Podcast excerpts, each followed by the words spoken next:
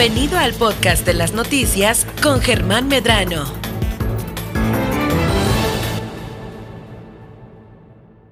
Bueno, pues el tema ambiental ya se hizo, ya se encarnó aquí en la estación con Jacqueline Valenzuela, quien nos visita como cada semana.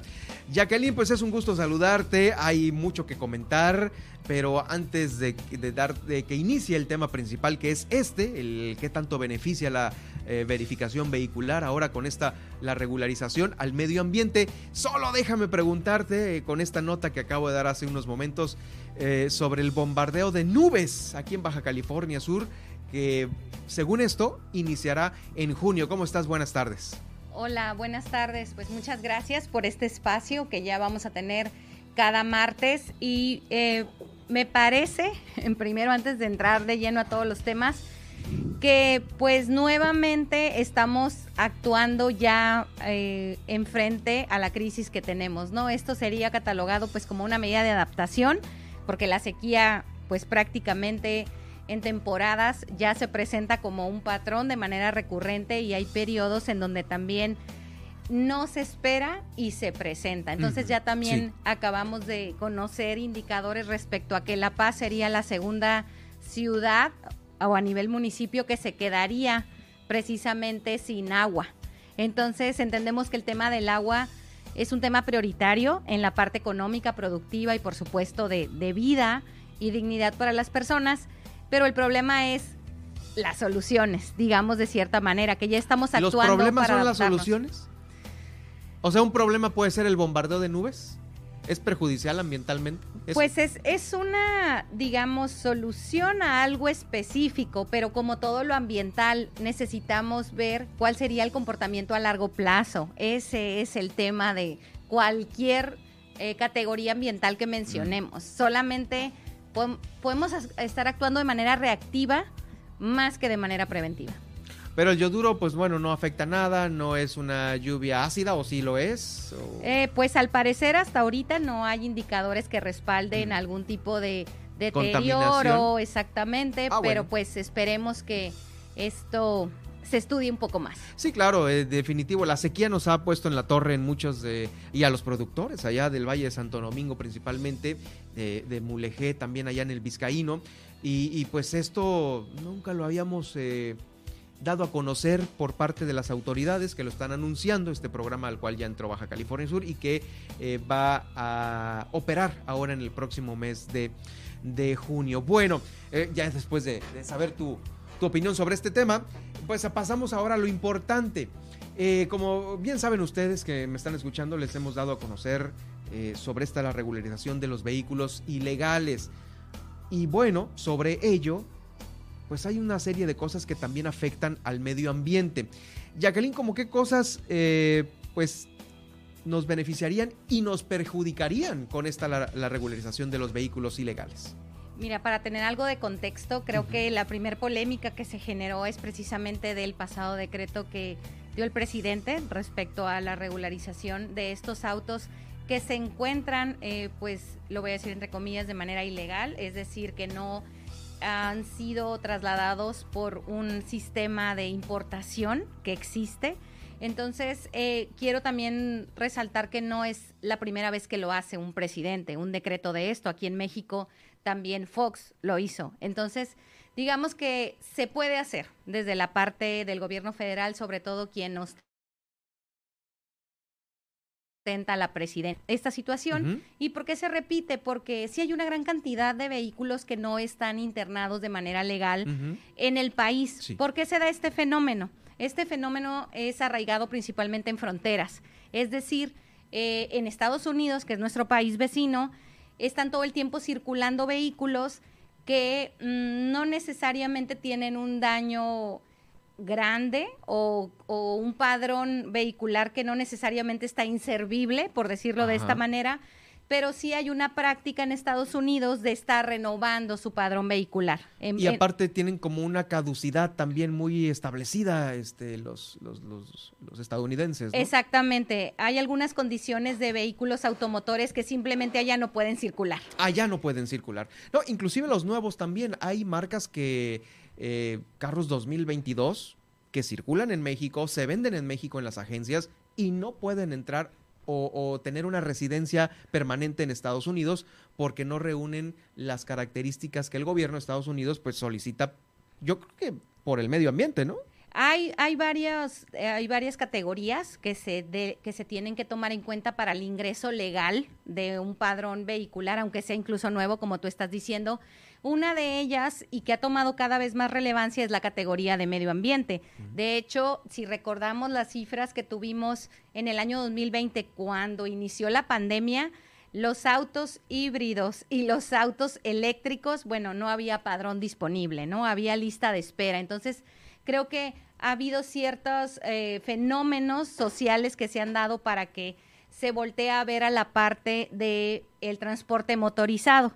En ese sentido, eh, estamos hablando que otra vez este decreto está por la Presidencia de la República, y la parte polémica fue que al momento de publicarlo en el Diario Oficial de la Federación, pues requería de esta revisión y del cumplimiento de las normativas ambientales. Entonces, al generar este candado, entre comillas lo digo, pues ¿qué autos eran los que realmente se iban a poder ingresar cuando sabemos que, por ejemplo, ni en Baja California ni en Baja California Sur existe la verificación ambiental? Entonces, en ese sentido, el decreto era un poco contradictorio porque no tienes un mecanismo de verificación, pero por un lado, para regularizar estos autos eh, necesitas tenerlo. Entonces, creo que ahí se vino un debate y precisamente la semana pasada se publica que este candado, de cierta manera, pues no va a estar contemplado dentro de los requisitos para la regularización. Incluso el trámite prácticamente lo puedes meter ya por internet. ¿Y qué opinión te merece esto?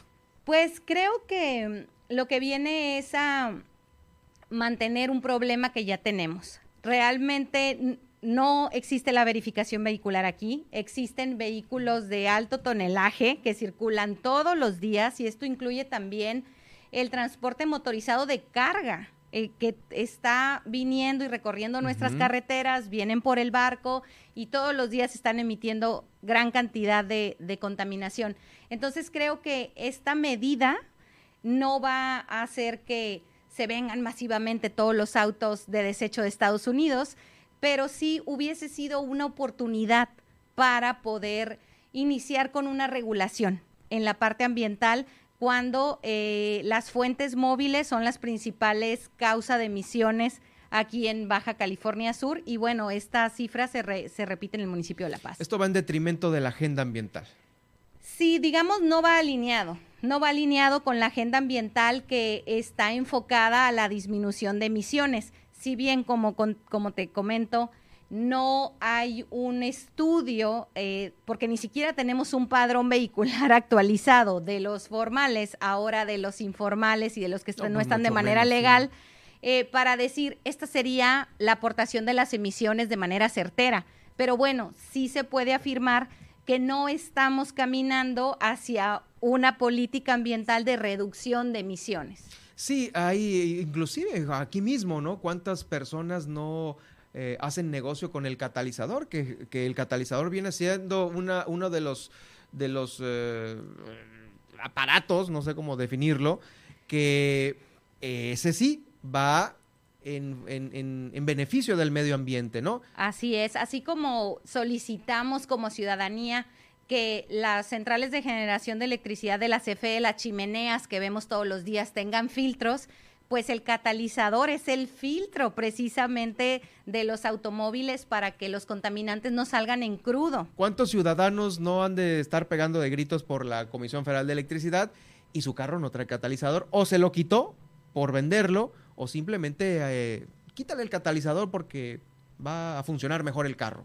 ¿Cómo, no? Sí, eso es algo que hay que trabajar y hemos hablado con los ayuntamientos porque son atribuciones municipales. Entonces también creo que ahí es donde hay una oportunidad. Si bien esto es un decreto federal, también hay oportunidades a nivel estatal y a nivel municipal, porque quien va a operar esto van a ser los municipios. Entonces ahí es donde podría haber una oportunidad de que en la manera que se opere sí sea apegado a una política de disminución de emisiones. Por ejemplo, estos lugares en donde compran los catalizadores, pues son eh, lugares, negocios establecidos regulados, eh, porque de cierta manera se está permitiendo que ese tipo de negocios pues eh, se lleve a cabo, ¿no? Entonces digamos que ahí es el municipio quien le toca estar verificando todo esto. Digamos que estos temas son tan complejos que es difícil señalar eh, cuál es la causa. Sí, claro, el, el señalamiento principal es que no va con una agenda ambiental. Ese Exacto. sería el único, por lo pronto ahorita, ¿no? Exacto. Si hubiera una disposición, ahí sí, entran, entran en el juego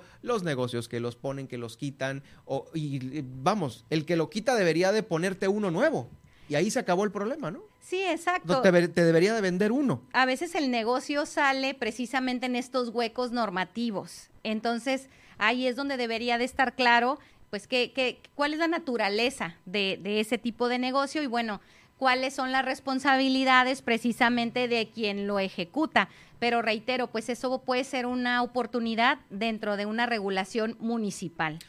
Estoy platicando con Jacqueline Valenzuela, directora del Centro de Energía Renovable y Calidad Ambiental, aquí en Milet Noticias, Baja California Sur. Eh, sobre este tema, vemos que, no sé si habíamos platicado hace un momento en el, por la mañana, antes cuando estábamos poniéndonos de acuerdo para el noticiero, sobre eh, pues algunos uh, datos que tengas en relación a, a los mismos autos, ¿no? La diferencia entre uno y otro y el medio ambiente. Sí, eh, creo que además de estar hablando pues como de estas políticas que a veces están más allá de nuestro ámbito de actuación individual, uh-huh. hay cosas que podemos hacer como ciudadanos en el tema de eficiencia. En el portal de la CONUE, que es precisamente eh, la, la comisión encargada de la eficiencia energética que pertenecía a la CENER, pues ahorita con todos estos movimientos ya no sabemos si se va a quedar en la CENER, pero precisamente genera esta información para fomentar la eficiencia en los vehículos. Entonces, existe un indicador por marca y tipo de vehículo. ¿Qué debemos de tomar en cuenta? El consumo de combustible. Digamos que ya hay un indicador publicado eh, para cada marca y modelo de cada uno de los automóviles. Entonces, es una herramienta, por ejemplo, para consultar si voy a adquirir un vehículo nuevo. Por otro lado, aunque ya tenga un vehículo que tenga algo de tiempo, también la puedo consultar porque basado en eso, sé qué tanta eficiencia tiene mi automóvil y entonces eso permite que yo tenga prácticas para hacerlo más eficiente. O sea, aquí estamos hablando de dos categorías.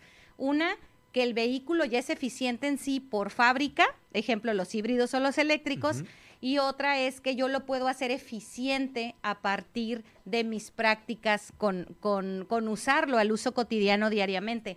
Entonces, ¿nos puedes poner un ejemplo de esto? Sí, están enmarcadas, por ejemplo, Ajá. así como hablamos del catalizador, hablamos de que de repente existen prácticas arraigadas culturales en donde me salgo, prendo el auto para que se caliente.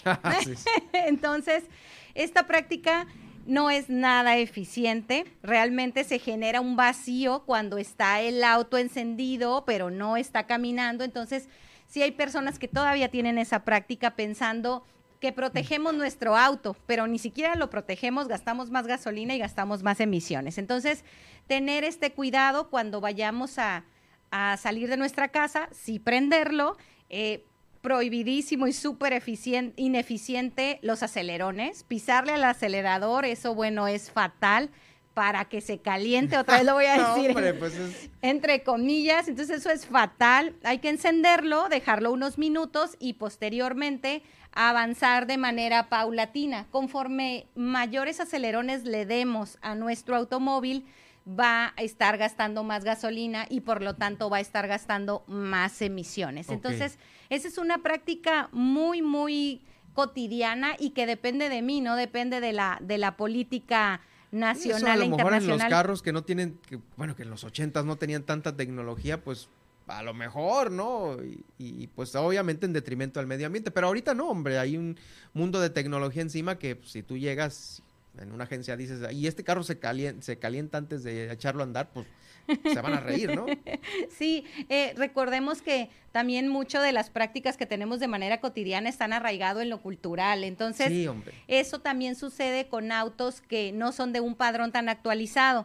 Por ejemplo, otra cosa que tenemos que tomar en cuenta es el peso del vehículo. Entre más pesado, más grande, va a haber un mayor consumo de combustible y eso se traduce en emisiones y también se traduce pues en nuestro bolsillo. Entonces, Otra cosa en términos ambientales es que algo que no está muy mediatizado es que los vehículos que eh, usan diésel son más contaminantes que los que van a gasolina. Entonces, mucha gente no sabe eso. A veces dice, no, pues yo quiero un carro que me lleve de aquí a allá y entonces quiero ir bien rápido, etcétera, etcétera. Sí, hombre. Entonces, de hecho, hay una norma que se acaba de actualizar. No pudo entrar en operación, pero el año pasado se publicó esta norma de que solamente se, se permitía usar el diésel bajo en azufre, ultra bajo en azufre, precisamente.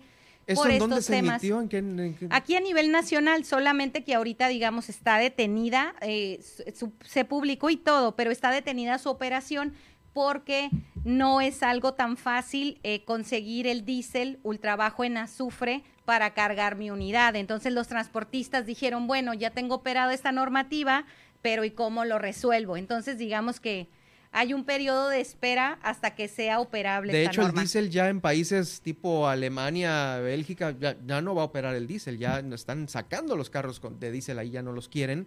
Y sí, efectivamente, el eh, mismo cuando prendes el carro y pues siempre huele una emisión al, alrededor del auto, sí es más fuerte que la de la gasolina. Sí, lo que tenemos que tomar en cuenta que vivimos en un estado con característica de frontera. Si tú revisas los indicadores de las ciudades que están, son más contaminantes por fuentes móviles, vamos a ver que está pues la zona del Valle de México, obviamente por uh-huh. la gran cantidad de motorización que tiene, pero le siguen Mexicali, Tijuana, Rosarito, o sea, estamos viendo una tendencia de frontera precisamente por este padrón que se agrega. Híjoles, qué bárbaro. ¿Recomiendas que le quiten el catalizador al carro? No, para nada, por favor, no lo hagan. Aunque ya no sirva y esté así como que es que el catalizador es el que le está causando el problema. No, yo creo que la recomendación es hacer una excelente revisión mecánica, tener uh-huh. a alguien de, de confianza precisamente para estas revisiones. Y si definitivamente vemos que pues tal vez ya el vehículo no da eh, lo necesario, pues también pensar en otras formas de trasladarnos. Recordemos que según la pirámide de la movilidad, no debe de tener hegemonía el, el automóvil particular, digamos. Debe de empezar por la parte de transporte no motorizado y después en el transporte público colectivo, que ese... Oh, ahí es, mira, es luego vamos tema. a hablar de la pirámide. No sabía que había una pirámide, así como la del periodismo, así como la del... También hay una de la movilidad, mira. Sí, hay una pirámide de la movilidad en donde el automóvil para nada tiene que ser el, el rey de las, de las calles ni de las vías eh, oh. que todos y todas debemos transitar. Qué interesante. Híjoles, pues ya se nos está acabando el tiempo, Jacqueline. Vamos a programar este, próximamente eh, pues más intervenciones tuyas eh, la próxima semana. Híjoles, nos quedó mucho, eh, muy, muy pendiente el tema del diésel, el tema de ahora de la pirámide. Entonces, este, te agradezco mucho el habernos este, pues, dado a conocer tu opinión como directora del Centro de Energía Renovable y Calidad Ambiental respecto a esta, la verificación vehicular. Muchas gracias y recomendar las prácticas eficientes para nuestros automóviles. Hasta la próxima semana. Gracias, gracias Jacqueline. Nosotros pues nos vamos a ir ya a una pausa y regresamos con más información.